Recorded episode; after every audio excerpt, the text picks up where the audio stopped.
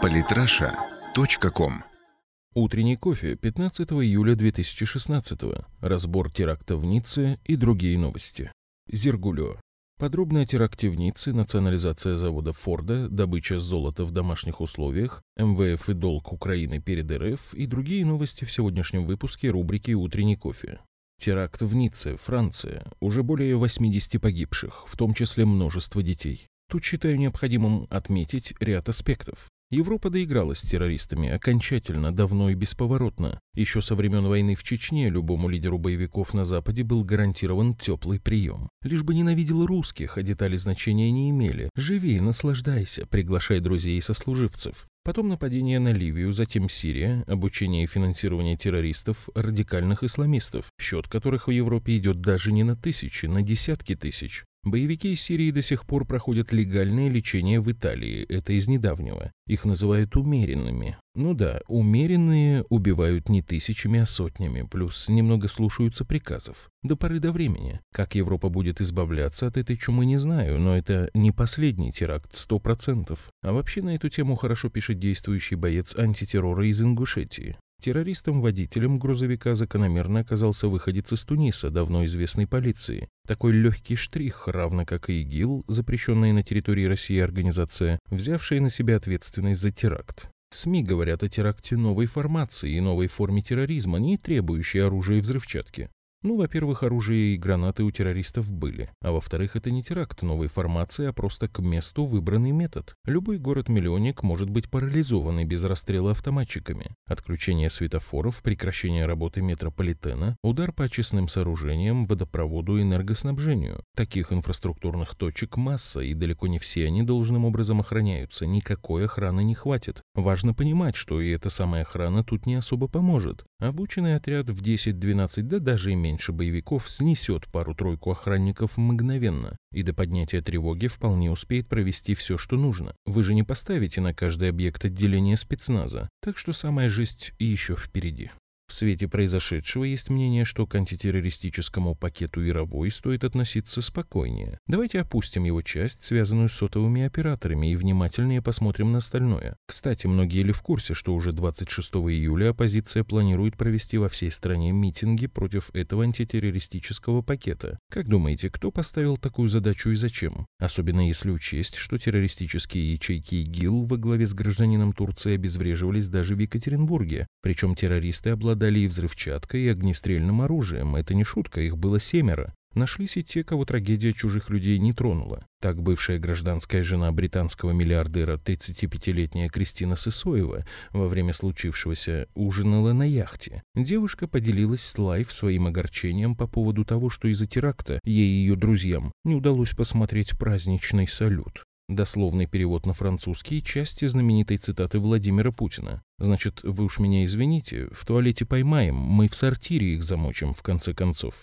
МВФ напомнил Украине о долге перед Россией. Совет фонда будет учитывать этот момент при рассмотрении вопроса о выделении Киеву очередного транша помощи, заявил 14 июля представитель МВФ Джерри Райс. Между финансовым хаосом с Украиной и стабильно работающей финансовой системой мировое сообщество явно выбирает финансовую систему. Работники Форда требуют национализировать завод. Делегаты конференции работников ЗАО Ford Motor Company обратились к президенту РФ, а также губернатору и законодательному собранию Ленинградской области. Соответствующее письмо было составлено делегатами 8 июля. В документе утверждается, что компания перекладывает тяжесть экономического кризиса и кризиса менеджмента на плечи работников. Работники не несут ответственности за кризис. Работники не отвечают за анархию капиталистического производства, вызванную стремлением к наибольшей прибыли для немногих вместо удовлетворения нужд народа. Работники не должны платить за ошибки менеджмента, утверждают делегаты. Сейчас бы КПРФ метнуться резво, взять ситуацию в свои руки, но, к сожалению, олигархам из капиталистической партии Российской Федерации это чуждо.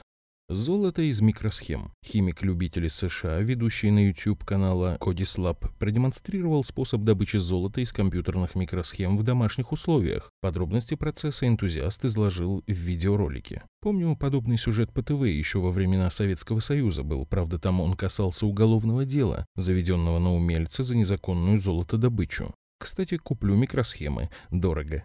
Власти Петербурга отремонтируют квартиру Маннергейма. По крайней мере, те, кто любит Маннергейма, смогут прийти и посмотреть, как он жил. Можно какое-то выставочное пространство там оставить, сообщил председатель городского комитета по культуре Константин Сухенко. На очереди бункер Гитлера, рабочий офис доктора Менгеля и полевой лагерь Чикатило. Все, кто их любит, смогут ознакомиться с экспозицией уже в 2017 году. Ту-22М3 нанесли второй за два дня удар в Сирии. Шесть дальних бомбардировщиков Ту-22М3, вылетевших из России, нанесли удар по объектам ИГИЛ восточнее Пальмиры, в Эссухне и Араке, сообщает Минобороны. Сегодня утром шесть дальних бомбардировщиков Ту-22М3, взлетевших с аэродромов базирования на территории Российской Федерации, нанесли второй сосредоточенный удар по вновь выявленным объектам ИГИЛ в районах восточнее Пальмиры, а также городов Эссухне, Арак и станции станции перекачки нефти Т-3 в провинции Хомс. Ничто так не внушает уважения, как оперативное неотвратимое возмездие. Чекист рассказал, как именно ФСБ покарала выпуск на черных Гелендваген. Сотрудник ФСБ в ранге майора объяснил, что означают наказания для выпускников и какими они будут. Ключевые моменты. Это видео не было предназначено для публикации, оно было для своих, но утекло в интернет из-за желания похвастаться одного молодого то ли идиота, то ли предателя. Руководителям Академии, кроме выговоров с занесением в личное дело, а у нас это очень серьезная вещь, грозит понижение в звании или перевод на работу, скажем так, в совсем непрестижное место. Кто-то будет уволен, на них готовится представление об увольнении. Кто-то положит рапорт и раньше этого уйдет сам, но с черной меткой в нашей среде. Теперь ребята могут рассчитывать на работу в дальнем пограничье, захолустных городках и будут считать рыб и ворон. Одним словом, работать они будут в ОПе.